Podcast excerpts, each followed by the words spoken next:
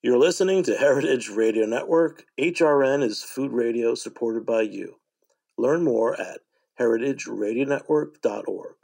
This episode is brought to you by Somerset County Tourism. Learn more about New Jersey's Sip and See craft beverage trail at visitsomersetnj.org.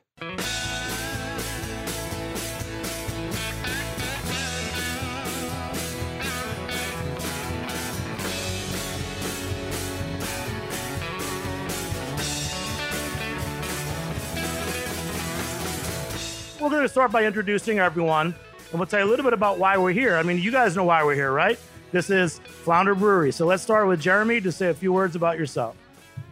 Yes, my name is Jeremy, and I'm uh, one of the owners of Flounder Brewing, along with my cousin Billy and my brother Dan. And uh, we're sitting here right in our new barn. Hi, I'm Cam Winkelstein, uh, owner, head distiller of uh, Belmara Distillery. It was a long drive from right next door. Um, yep. And I'm Melanie Morano. I'm your Somerset County Commissioner. All right. So, you know, in the world of craft beverage, the number one thing to me and why we've been doing this for so long is local.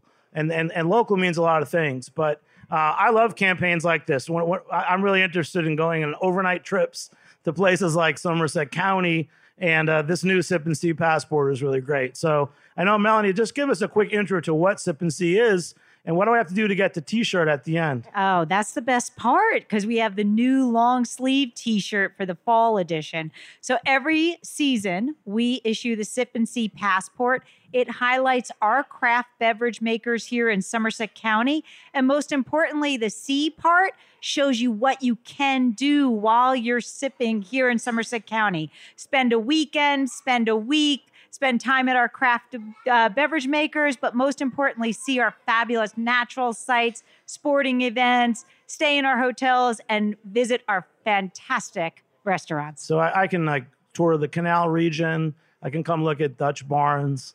Absolutely. Canals. You could do one of my favorite things, bird watching. The Audubon Society has a location in North County. There's the D&R Canal, over 30 miles of uninterrupted trail.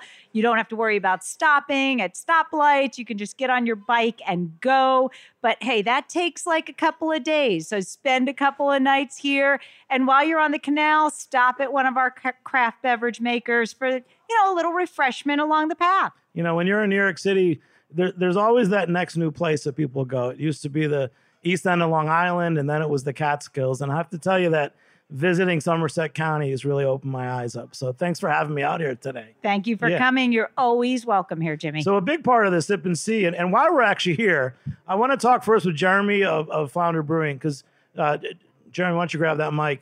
Uh, Jeremy came in the city about six years ago and he was just getting started and we did an episode of the best of New York versus the best of New Jersey. And I have to tell you, frankly, back then we had a hard time coming up with New Jersey breweries. So re- re- remember those times. Just tell us how you got started. And our listeners may not know that that you you started with a little garage brewery. Yeah, we actually uh, start. We opened commercially in 2013. We were licensed in 2011, and we are only licensed number 17 in New Jersey. And now there's 141 licenses in New Jersey. And uh, we first started brewing 31 gallons at a time over in an industrial park right around the corner from this beautiful site we're at now. Um, so we were a one barrel brew house. Eventually grew to a three barrel brew house, and just persisted and persisted. And now we're sitting in 250 year old renovated barns with a 15 barrel brew house um, and one of the busiest tap rooms that the state has to offer nowadays. So, well, I'll tell you this: when we toured your brewery earlier, um, I can't believe at, at the, the, skill and and the the level of quality that, that you're that you're going for. I mean, tell us about your lagering program. I mean, th- this is world class beer right here. Well, I appreciate that. Um, yeah, especially what, what makes it unique too is that we're we're trying to make the best beers that we can, high highest quality beers that we can, but we're also doing it in these renovated buildings, which gives us unique challenges, but it's also fun. And in terms of doing the lagering, um, what was great is we have a great head brewer, Doug. Um, he comes up with all of our recipes now, does all of our brewing now, um, and we wanted to give him the tools to really go and create some new new good beers, new styles, old school styles. Um, so we have two devoted lagering tanks back there that only make about four to six beers a year. Um, we turn them very slowly to just give time, temperature, and let the beer do its work. And uh, there's some incredible beers coming out of there. Oh, that's great. Well, let's talk to Cam. So th- this is such a special place, man. It's like there's an old barn, there's a brewery, and next door there's a distillery. Yeah, it's actually been a great pairing, um, and uh, the fact that uh, Flounder Brewing was was moving here was actually a big decision point on my end uh, when I was looking for a place to locate Belmara. Um, is we are looking for a place that both had great ambiance, uh, great community, um, and Carriage Farm here really hit the bill on all of it.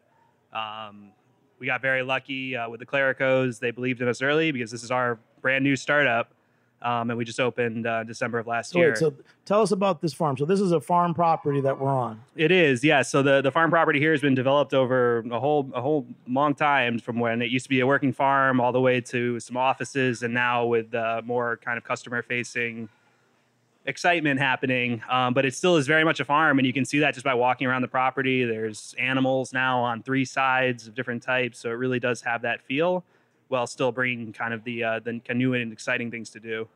What kind of animals? So uh, right now I'm a city there's uh, guy. I don't know about animals. Right, right. So animals are those things you might have heard of or read about in books. Um, they're out here in the country.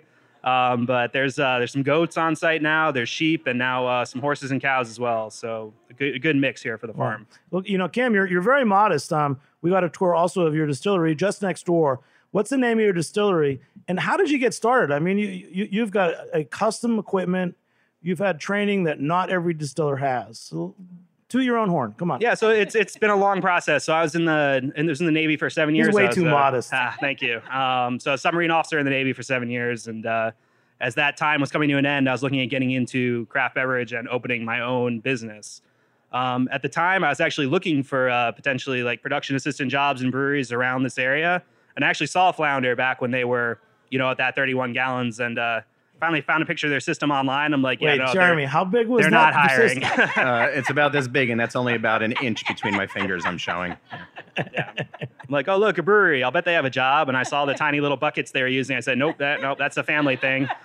Uh, so I didn't even bother reaching out back then. Um, so the small buckets weren't big enough for you. uh, I think it was they were already big enough to hold the folks who were working there. I think that's the important part. Um, but yeah, so instead I actually uh, went Wait, overseas. Jeremy, did he actually come and ask for a job? No, no, he actually never did because I think he saw that we were way too small and probably realized that we were losing money ourselves and that we had nobody to pay. All right. Right. Yeah, that's exactly what it was. Um, so uh, instead, I actually went overseas to uh, Scotland and I did a, um, a master's program at Heriot-Watt University in Edinburgh. Um, in uh, so it was a master's of science in brewing and distilling. So it's one of those things where if you can't work in the industry, you might as well get educated before you jump in because you should know something when you open one of these. Um, and while I was over there, the the distilling idea kind of took hold and took over. Um, and by the time I left, all my business plans had switched over to craft distillery and specifically focusing on single malt. Um, so you know, go over there, learn from the best, and kind of bring that malt processing here.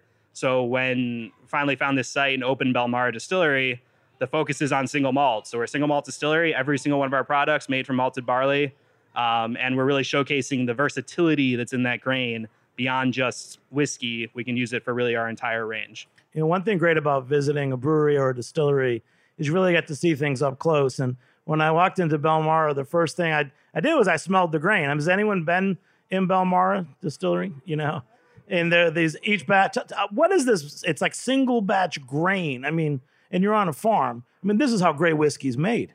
Yeah, I, I feel like if you're not starting with grain in your hands, you're you're kind of doing it wrong.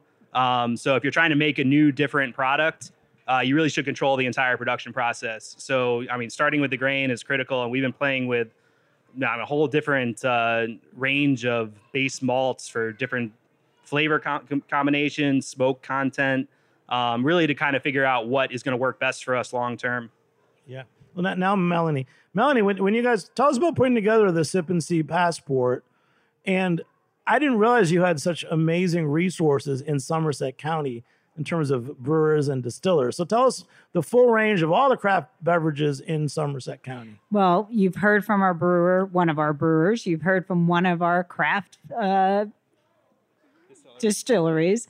But we also have a cidery in North County as well, which makes terrific cider. Uh, our North County area has the Scherman Hoffman Bird Sanctuary, part of the Audubon Society. Like that? I do. I keep throwing that in. Um, but we also have some great neighborhoods and towns with fabulous restaurants to visit and stop in and have a little something to eat while you're visiting all of our craft beverage makers. You know, it's uh, comparing this to the Catskills or, or another, you know, day trip. I love overnight trips. I, I, I like two night trips. Um, wh- what's the strategy for tourism? Because I mean, if I'm in Philly or I'm I'm in New York City or I'm in North Jersey, I mean, th- this is paradise. We, we drove here when we came, our, our Heritage Radio Network crew. We were driving down the road, and it was like the trees formed a canopy over the road. And I was like, "Where was my horse and, and buggy? Come on!" Well, speaking of horses, we have horse trails in our North County, so come on down with your horse as well. Uh, our Lord Stirling Park is being all renovated now, and it accommodates horses, so bring your horses down as well. But yeah, Somerset County has it all. We've got fabulous historical resources too. We are the crossroads of the crossroads of the revolution. We had General Washington did not one but two winter encampments in Somerset County. Our five generals' houses here are landmark places. You know, we finished the Revolutionary War with the signing of the documents right at Rockingham and Franklin down the street from here at Flounder Brewery. So, making your plans to celebrate the 250th anniversary of our country, come to Somerset. We've got it all. Wow, that's a great selling point. So, Jeremy, what are you going to do for the 250th anniversary of the United States? And when is that? what year is that? Who knows what year that is? 2026. All right. We should have planned a little bit better and o- opened in our 250 year old barn at the 250 year old anniversary. Um, but that, like she mentioned, there's a lot of history in this area and stuff, and we, we have connections with a lot of uh, uh, the the historians around the area. And f- what's cool about this type of place that we've created here at Flounder Brewing is to go into some sort of an anniversary like that, a birthday like that. But you know, I picture on this beautiful piece of property reenactments, old soldiers coming in and coming to the old barn to get tavern beer and like it just lends to being able to create kind of really cool one-off events in a space like this. So, this is an old barn. I'm looking at these beams, and it's like, what are those marks from? Axes? Those are the marriage marks. So they believe that these huge beams that hold up our second floor and basically the rest of the barn, they believe they're, and when I say they, barn historians have been here, um, 250 years old, but they believe they were moved at one point. So those were the scratch marks put in so that they can realign all the joints. Um, and then even if you go and order a beer on one of our flight paddles, we number the flight paddle using marriage marks like that to just kind of tie it all together. So. You know, when you make beer, I mean, you're aware of the history. Are, are there any stories or inspirations that, that you have in, in, in your beers here? I mean, we're, we're drinking, I was drinking Oktoberfest. What, what's the first beer that you put out for us? Uh, the first one we had over here was actually our flagship. It was an old homebrew recipe called Hill Street Honey Blonde Ale. Uh, the name came from I first started homebrewing on Hill Street up in a town called Morristown. The honey aspect came from that my grandfather was a beekeeper, and I always wanted to make a beer that you actually tasted the nuances of the honey, not like the old honey brown where it just kind of sweetened it up or gave you more alcohol. This is more about getting floral char- characteristics uh, from the honey. We use orange blossoms, so you get a little citrus character from it. Um, but just wanted to make a good, all around, well rounded craft beer that can appease to the masses. But also show them the nuances a beer can have, and that's really, and this is our top seller now. This is what drives our sales. Is just a good great. blonde ale. Who's drinking the Hill Street right now? Anybody? They're all good. They're busy. This is actually awesome. We're recording a radio show. This is heritageradionetwork.org. You can subscribe, become a member, check out the website. If you guys know Spotify, Apple, Stitcher, all the podcasts are on there. And we've been doing shows for almost 14 years weekly. And there's a chef show, a cocktail show, many other farm and uh, social issue shows too. So cheers to heritageradionetwork.org. And thanks for, thanks for bringing us out today, Melanie, and the, the Sip and See program. Thank you to Somerset County Tourism for supporting this episode of Beer Sessions Radio. The vibrant community of Somerset County is considered the heart of New Jersey, and for plenty of meaningful reasons. Whether you've come to play, work, or stay, expect to fall in love with their proud history and heritage, eclectic culture, and exceptional quality of life.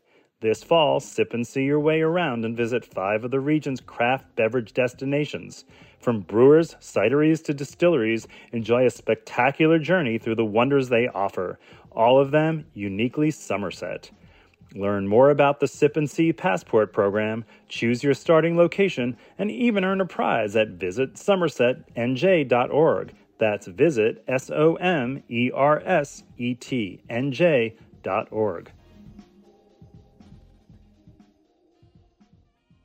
So, uh, Cam, you know, I'm, I'm visiting this little slice of Hillsborough and I like it. And I didn't know that the brewery and distillery were next door to each other, separate and kind of equal.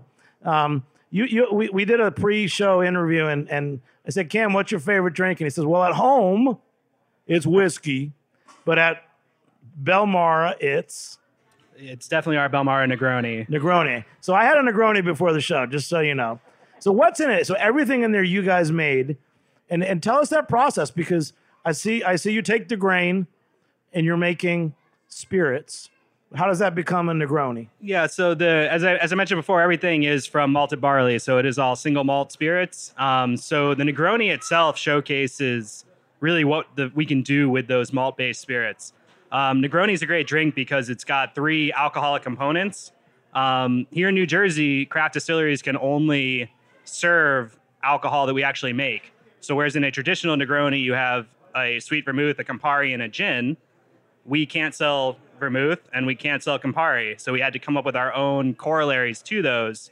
Um, so what we use is we use our single malt spirit and we then infuse it um, with, well, for the uh, what we call our uh, digestif, with the, which is our sweet vermouth equivalent. It's got 18 different botanicals and fruits in it to kind of get the same flavor profile and mouthfeel that you would get out of a vermouth.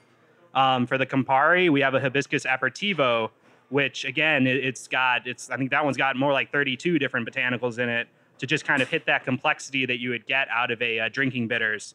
Um, so that Negroni, one of the reasons I love it, first, it's delicious, um, but it also really showcases the versatility of both what we can do in our cocktail bar and where you can go with malt-based spirits because it's just not something that's done all that often. So if I came in and I wanted a tequila at Belmara, what would you tell me? I, I'd probably tell you to go down the road to the nearest bar and, and get that. But what could I Um, have instead? But instead, uh, so our single malt spirit, which is uh, a really good pure expression of what malt spirits are, um, it's double distilled, it's lightly carbon filtered, um, and it retains a whole lot of malt character and some fruit aromas from the fermentation. Um, that actually drinks fairly flavorful, so it, it can drink like a tequila or even like a white rum. So I would recommend that instead. and It works very well. That's great. So, Jeremy, just tell us more about the relationship. I mean, you're a distillery next to a brewery. Maybe tell us a couple stories about when- you guys were you were opening here. Did you open first? Did Cam follow? You know, this this is probably one of the most special places I've been in, in the whole New Jersey area. So, congratulations. Thank you. let's make a toast to uh, Belmara Distillery and Flounder Brewing and Sip and See. Cheers. All right, everybody. Well, for the record, we're first. um, but yeah, we're actually pretty well ahead on our development project with the owners of the property at the time, name he mentioned before, the Clericos. Um, and they let me know that they were contacted by somebody who wanted to do a startup distillery. And to me, those two worlds, brewery and distillery, are extremely complementing businesses, especially in a unique location like this. So it immediately helped this become a destination to have a great experience. Whether it's the beer atmosphere we've got going in here in the old barns, or the great, fantastic kind of experience you can have in there with these incredible cocktails that are created there. It's it's complementary to each other. You can have two completely different experiences all within a 10 foot walk from each other. Um, so we're excited when they finally opened in December, and especially as that nice season came in the spring and people are coming out, we're all outdoors and everything again. COVID had just started to come down. Um, it it it was it was proven point, and and it's just become a great destination for people coming here. Jeremy, like about- six years ago, we met. You came into New York. We did a show. Um, what was it like back then for you? I mean, you, you said you came in with a six stole. You had the little, I don't know, the 31 inch gallon system. yeah, You know, I, I love it. And, and a big part of brewing is still the, the home brewers starting out and j- just how important it is using good ingredients. It, it was and and and from a personal perspective what that was what was really cool about that that appearance and it was at the green space which is a really cool experience was this was right at the point in time when i had left my job to now do this full time and try to grow my business and then to get an invite to bring one of my beers in to a show that I've listened to for a long time. And I've known a lot of people that also do know you and who have been on the show. And I'm like, oh, Jimmy Carbone's on on the show. Like, Flounders Brewing is here today. Come hey, on. maybe I made the right decision to quit my job. It was still five more years before we opened this. Um, but it was just a really cool experience, and especially because we were with some other great New Jersey brewers, and that whole craft and craft beverage community now is still just a great community. And I think that's also what comes through when people come and experience these places. Is you're also getting the experience that it's just for the majority of us, this is people doing what they love, and they want to extend that feeling they have to everybody coming in there. Um, so it all of us together on the radio show, then us now having our livelihoods here right next to each other. It we want to always portray how we love what we do onto everybody coming in the door. You know, b- before I came, uh, Brad from uh, Discover Central Jersey uh, gave us a nice tour, and we, and we saw some of the canals, and we talked about biking around here or, or, or even walking on the trails. But I, I definitely got really thirsty. so I, I was happy to come over to your brewery. But just tell our listeners, like, describe this barn.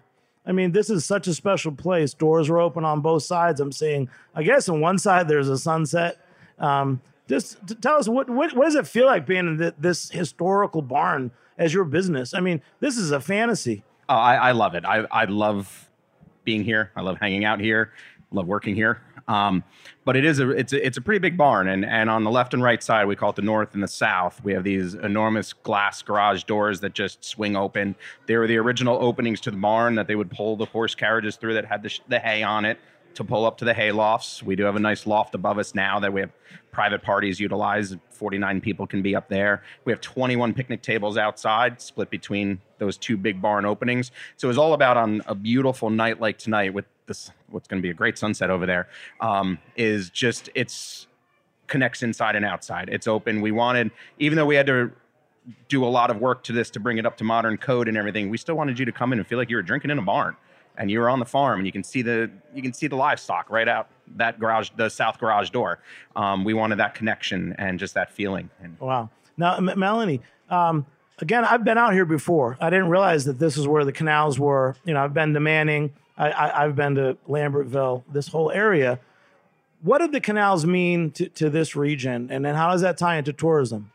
Well, the canals go back when the the horses were pulling those barges to get product to New York City and to northern New Jersey. So there's that historical component to those canals as well.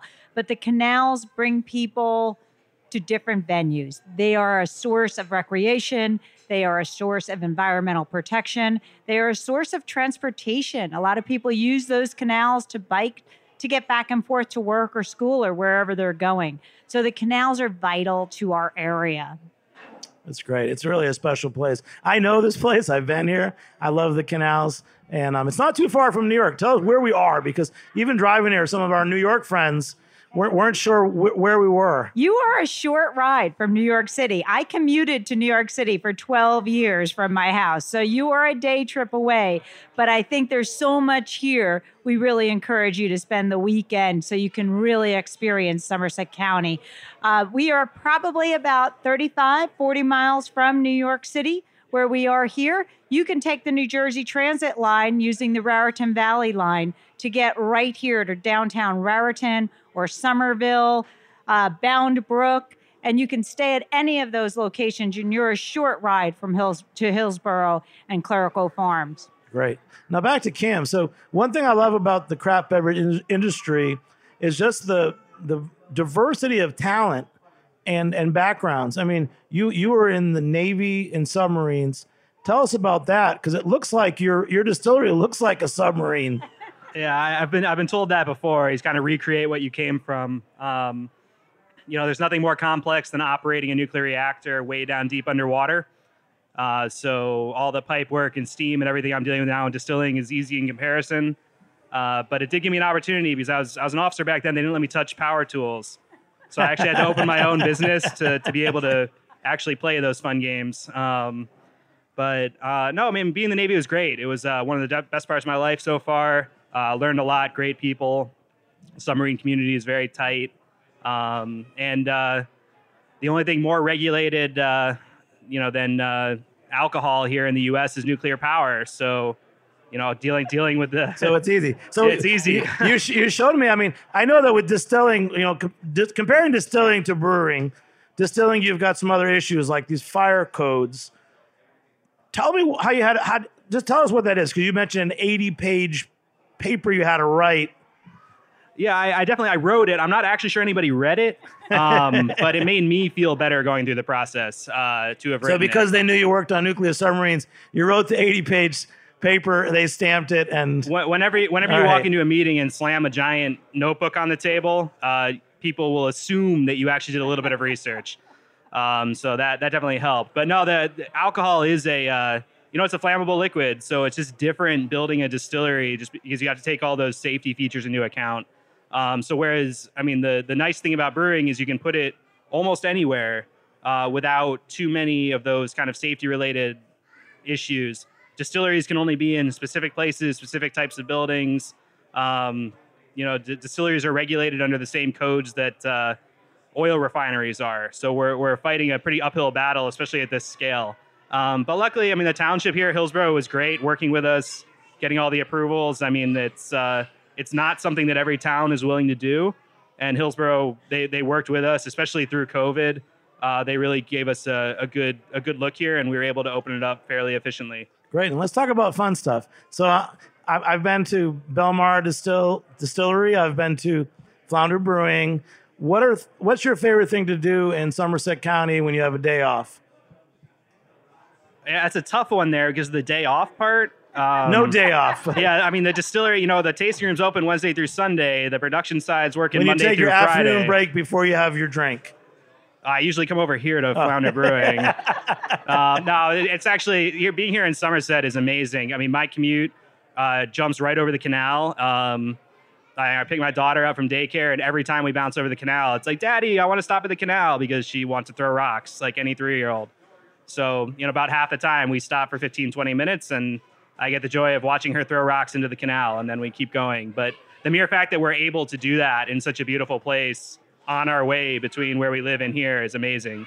Um, So we're in Hillsborough. What, what's there's something called the Duke's Estate or the Duke's Farm. What is it called and what is it? Yeah, Duke, Duke Farm is a it's a beautiful site. I mean, it's the the Duke family built it ages ago. They were, you know, big money a long time ago. I'm sure somebody can go into the historical detail much better than me. Um, but what we're left with is just an incredible place to go and walk and experience. Um, my wife and I have wandered around there quite a lot. I mean, it's just there's so many different things to do from the butterfly gardens to like the old terraces. Um, they do a maple syrup festival during the winter. Um, it was one of the last events that we went to right before COVID hit. Um, and I'm really glad we did because, you know, it was amazing. I mean, in retrospect, it was probably a super spreader event, but we didn't know that then. So we still had fun. Um, but it's right here. It's very accessible. I mean, there's the farmer market on the weekends. There's just so much to do. Um, it's it's a really nice way to take what used to be a giant estate, open it to the public for really almost any kind of access. it's amazing how many farms are out here in the open space. You know, let, let, us talk to Jeremy again. Jeremy, what what are we drinking? And uh, what there, there's so many things I know you want to talk about. I'm talking about your community involvement. I mean, I'm I'm from the East Village in New York City, and I'm in the Ukrainian East Village, and I know you've got some Ukrainian blood. That is Um, true. what- what's going on this week? So, uh, yes, I'm half Ukrainian. My mom's full Ukrainian.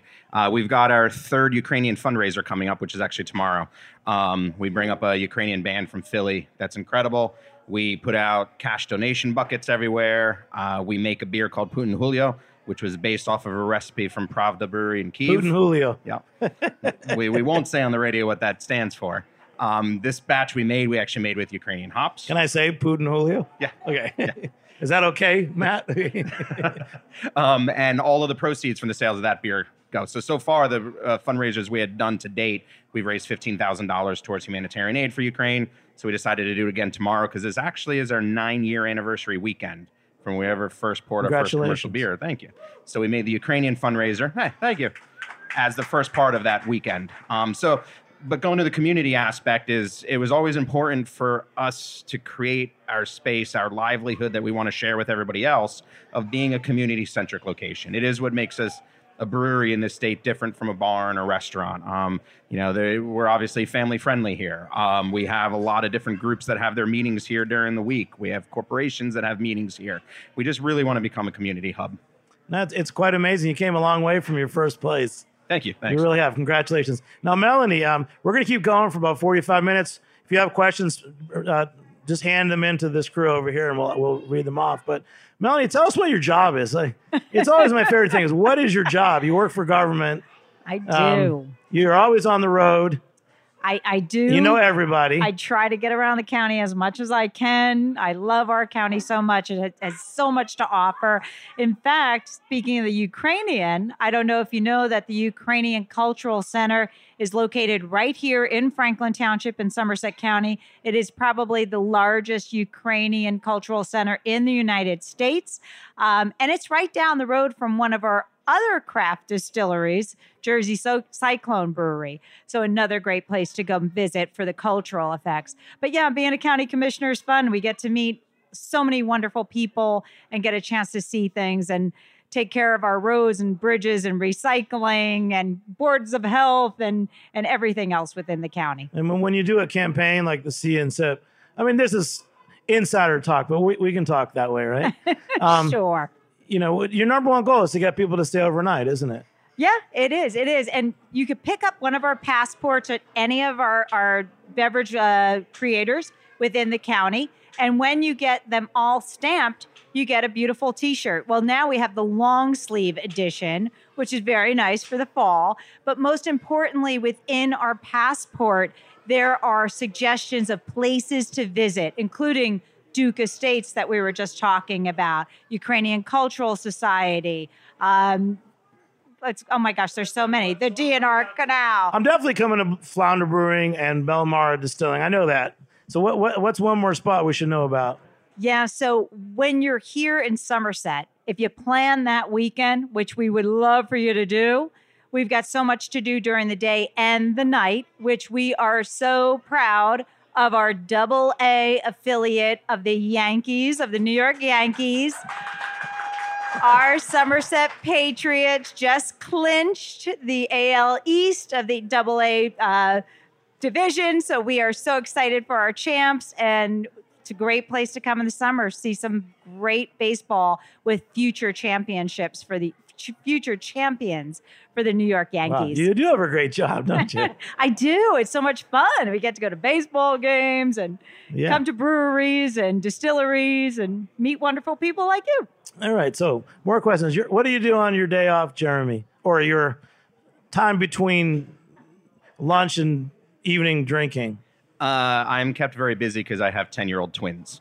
Um, so it that yeah that it's family time when I'm not here working, whether it's production or we've got special events. It's family time. But what is nice now that they're ten year old twins, we can bring them here and they can keep themselves entertained. So a lot of times they actually end up here. But beyond that, it's it's really just family time and travel. We do a lot of vacations and stuff like that when we can, and enjoy them while they're before they're off to college and everything. But you can just come and hang out at the brewery all day. Yeah. Also, I go over to the distillery often to have a cocktail. Yeah. He comes here for beer. Cam comes here for beer. I go over there for a, a delicious Belmara mule. So. So back to beer. Let's talk about the Oktoberfest. Yeah, so we just had the Oktoberfest out, which is a nice darker Marzen style lager. Um, nice caramel notes in there, more of your older traditional kind of Oktoberfest style versus your your fest beer style. It's called Last Train to Munich. We pull it out once a year. We do one batch a year. This year, in our bigger system, we were happy to finally can it. And Saturday is our actual nine year anniversary, so that's our Oktoberfest anniversary party. And this will be the featured beer for that anniversary party. You know, in most breweries I'm at and most bars, the IPA is the number one beer. But you, you've got quite a range of beers. What, what's your philosophy behind your beer program? a, a huge part I full-heartedly believe a brewery's tap room is to be is beer education. We are here to also educate the customer on what beer is there beyond whether it's macro American lagers or the massive New England IPAs. We we come in and give them a tour of the process, how it's made, answer questions, make sure that it's an educational experience for everybody that so as a comes in. brewery, you have you, what do you have to do? You have to the- give them a tour or just the- provide in, information. in the state of New Jersey, we have to have a tour which is defined as a meaningful interaction with the consumer. We do deal with some pretty ridiculous regulations in the state, and this is one of them. But we don't have to bring people on an actual physical tour because our insurance wouldn't like that. But we use that as the state mandated uh, requirement that we have to tell you about the history of the barn or what's a great beer style you may have never thought you would have liked. So when it goes back to like say the IPA offerings, two to three tops on our menu. We have 20 beers usually on the menus. It, it's a broad range of styles because the beer world is incredible in the offerings that it has. Great. And tell us about your just last thing. Your lagering system, it, it looks pretty great. I mean, just walk us through the whole thing for the beer geeks that, that are our core audience. So, Well, on the lagering side, we were excited to pick up uh, two horizontal lagering tanks. Oh, new beer. salute. This is our Lunatic Belgian Golden Ale, which is just your, yeah, Lunatic. This is uh, our brewer Doug's absolute favorite beer to brew. It actually has history where the recipe, most of the recipe originated from a brewery that was here in the early 2000s, well before its time, called Heavyweight Brewing, run by a guy named Tom Baker, who opened up Earth Bread and Beer in Philadelphia. I know it. And the This- this was- something hammer. Yes, and then he has um. Perkuno's Petunia's hammer. Uh, I had it. I know what you're talking about, and I don't remember it. Um, but this was based off of Tom's Luna Lunacy recipe, and our brewer Doug learned under the tutelage of Tom Baker. Um, so Tom let us make a our own version of we called it Lunatic, and it's just it's a just a delicious Belgian golden ale. Wow, cheers to Tom Baker. That's that that's amazing beer history here, man. He's he's he's a legend. Yeah. And actually, when we were talking before the show, uh, Cam, this is the beer that you gave a shout out to. Oh yeah, for uh, under processed underage whiskey, this one's particularly good. So we, we know the difference, but we don't really. So uh, how, how is beer and whiskey related? So I mean, for especially with the process we use with malt, because I mean, we talked about the versatility of the beer world. A lot of that versatility comes from the base ingredient, most of which actually is malted barley. So when you see the giant range of beers that are out there, it'll give you an idea of the range of spirits we can do with those same types of malt. So for example, you know, a, a malt-based beer, if we were to take that and distill it and then put it in a barrel for a while, it would become whiskey. So a little bit of extra processing, a little bit extra age, just would make it absolutely delicious whiskey. Okay, so how did you describe this again? uh, an underprocessed, underaged whiskey. Okay, so should we let nuclear scientists into the building or not? I don't know. Maybe I like the I like your distillery. I will say that. Now tell us about your. I mean, it looks like a submarine. Tell us about your custom special equipment. Yeah, so uh, one thing that's not very well known about distilling is the still itself is actually a, uh, a critical ingredient in the final product. Um, so our stills are we have two custom made copper pot stills. Um, they were designed by me based on shapes that I encountered in Scotland. So as I toured distilleries during my time over there, I then tasted the whiskey. When I found particular flavor profiles or aspects that I liked, I'd look at the still and be like, "Hey, that shape makes that whiskey. Maybe I should incorporate some sort of that aspect in when when we have our stills made." So the two stills we have, um, they actually are, are reminiscent most directly of uh, a Speyside distillery that I particularly like, um, and it gives a, a, sort of sulfuric aspect to the the malt spirit. Um, these stills were custom made for us over in Italy. Um, there's not too many companies that are willing to do custom builds for such a small project, and uh, Frilli Stills was great working with, and, and managed to get them over to us again during COVID, in the middle of a shipping crisis. Um, but I did get the joy of putting them together myself, which was wonderful. Uh, but it gave me a chance to use power tools, which I love. All right.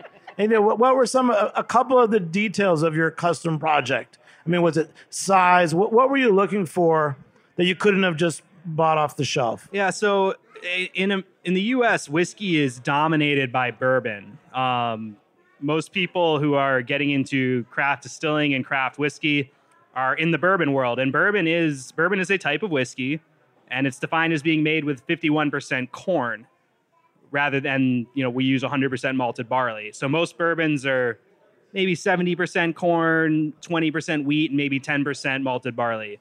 Uh, but the bourbon process is different. There usually there's columns, um, and it's a different type of still where there's plates in it, which effectively make the alcohol a little more pure as it comes out the other end.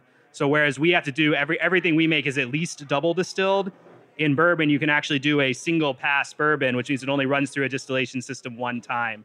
So when I was designing our system and our process, I was trying to bring a lot of the aspects that I really liked about the Scotch industry, but also adjust them slightly to work with American malts and a system that I put together to to hit very particular profiles.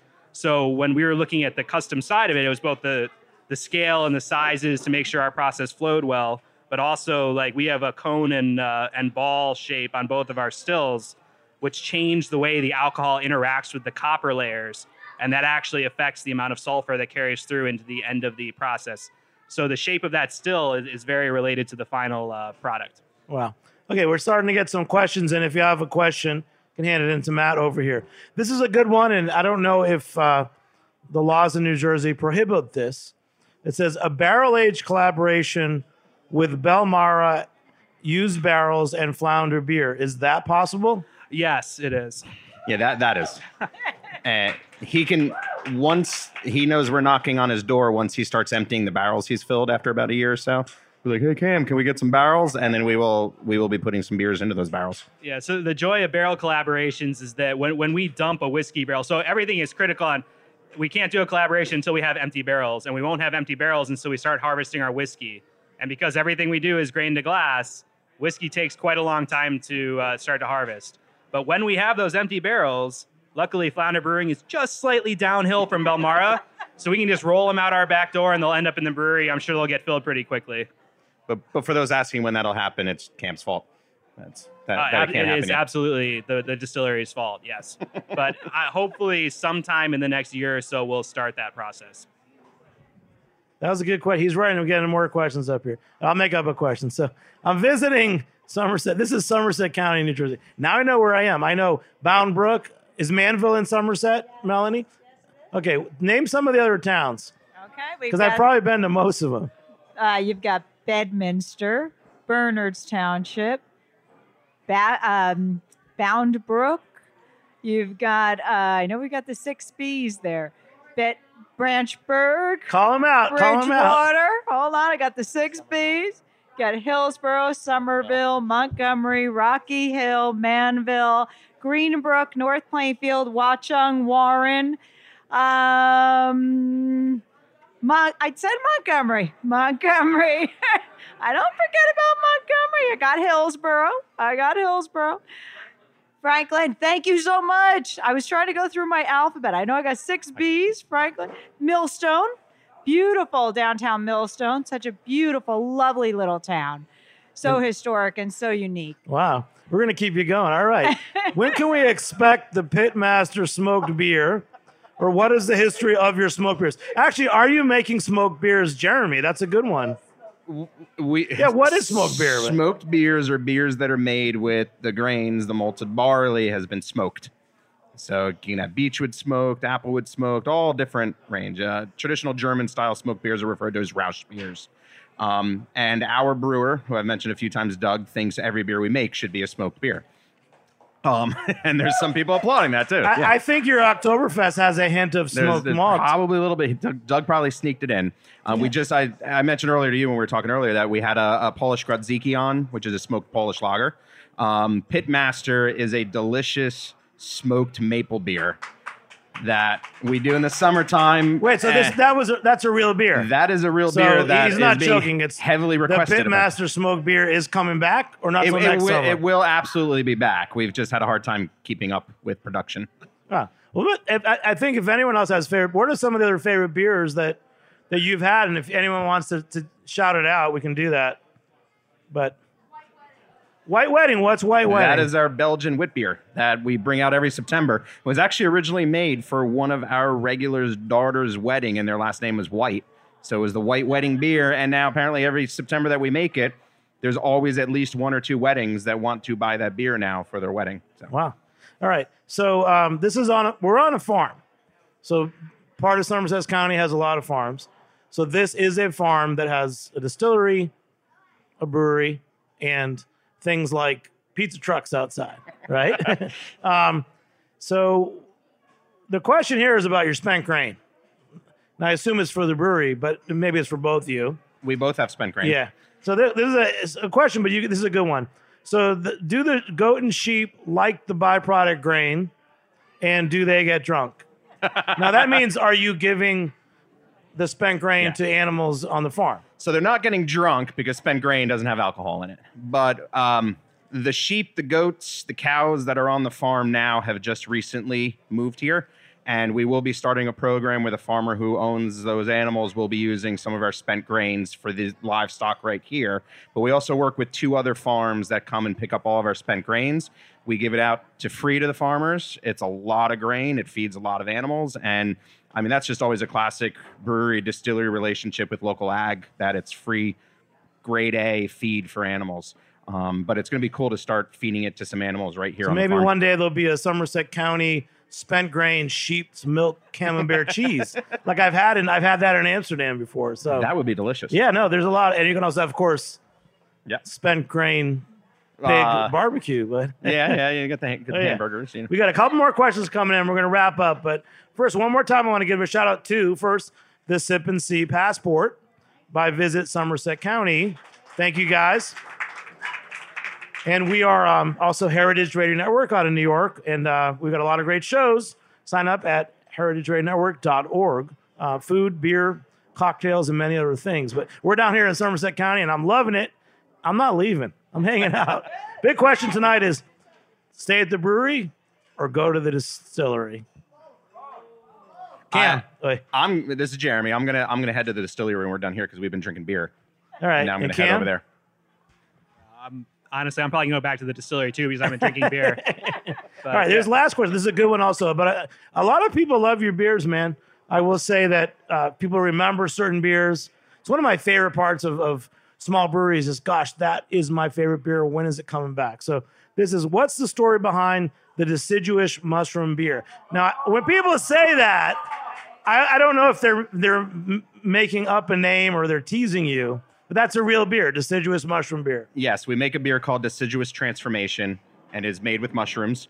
Um, we change around what mushrooms are actually going in it, but it's actually a really light-bodied, light-flavored beer, and it is not scientifically, so we can't advertise it this, but it actually is an under 100-calorie beer, and mushrooms tend to lend an earthiness and a body to a beer that actually has less grain in it because we're going for lower sugar content, lower gravity. Um, but we've also made it with mushrooms that we are on a farm, so even though there's mixed use office buildings. There's some livestock. Um, there's a mushroom farm, and predominantly the mushrooms are actually grown in the basement of the building on the front of this property. Um, and then they're also grown in a storage container down the road on another piece of the farm.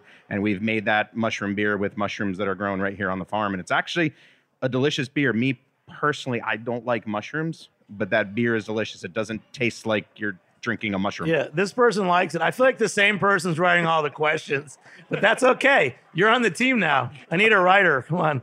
All right. Oh, this is scary. Okay. Does the county commissioner have a favorite flounder beer? Oh, yes, that's easy to answer. Fred is my boyfriend when I'm here. I'm happily married, but when I'm here, Fred is my man. Fred IPA. Fred IPA. We got to taste the Fred IPA. Come on. Loving it. So pre- pre-show we Thanks for that surveyed. easy You said Fred. IPA. Cam said, what'd you say, Cam? Uh, the, the lunatic Belgian. And you said Hill Street Honey Blonde Ale. Yeah, I like them all. But I, I actually there's there's the lunatic. Now what is it again? Uh, the, the lunatic Belgian. the lunatic Belgian is really winning me over. Let, let's finish with styles because big part of, of beer are styles. We did Oktoberfest. The lunatic Belgian. Whoa, Belgian beer is one of my favorite styles too, whether I'm a, a distiller or not. So tell us how you first made that, and you know, Well, I, again, I love it, man. I'm the- drinking that all night. That- I'm not leaving. I'm staying for the Belgian. This is this is the one that originated from Frank is too. We're staying.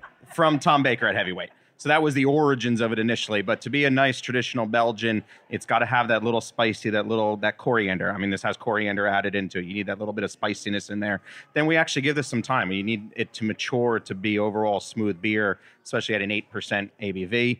Um, so just all those things meld together and, and just gives you that real traditional Belgian characteristic you expect. Wow. Well, you guys have been great. Big shout out. Thank you, Melanie, Cam, and Jeremy for joining me here on Heritage Radio Network. It's a special live show for the Sip and See Passport Program for Somerset County. And how about this? You each give one shout out to someone in the audience or someone that you work for before we close out. Melanie, a quick one. You get 30 seconds or less. I got 30 seconds to say thank you to all of the residents and businesses in Somerset County, especially our Somerset County Business Partnership, who was behind our Sip and See campaign, as well as our Somerset County Cultural and Heritage team. If you're listening to this, come back to Somerset for our weekend journey to the past, October 8th and 9th.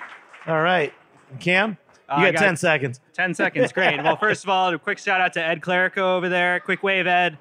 Uh, he believed in me very early on in developing the distillery here, but also to my wonderful wife, Christina, who's currently watching our three year old at home, letting me be here doing this. And we're going to stay out late tonight. So, all right. Uh, yeah, so that, of course, thank you to the wife and kids. My wife is actually at my kids' um, back to school night because that wasn't on the calendar when I booked this. So thank you to them. Uh, and then, but a big thank you to the crew back there, the team members here at Flounder that really work hard to make an experience for everybody to remember when they come here because All right. we wouldn't be able to do something this big without a team Well, like thanks to our team, Heritage Radio Network again, Joanna and Frank, and Matt Patterson, our head engineer. We've been working together for a long time, and we'll be back. I'm coming back to Somerset County. All right. Thanks, guys. Woo. Okay.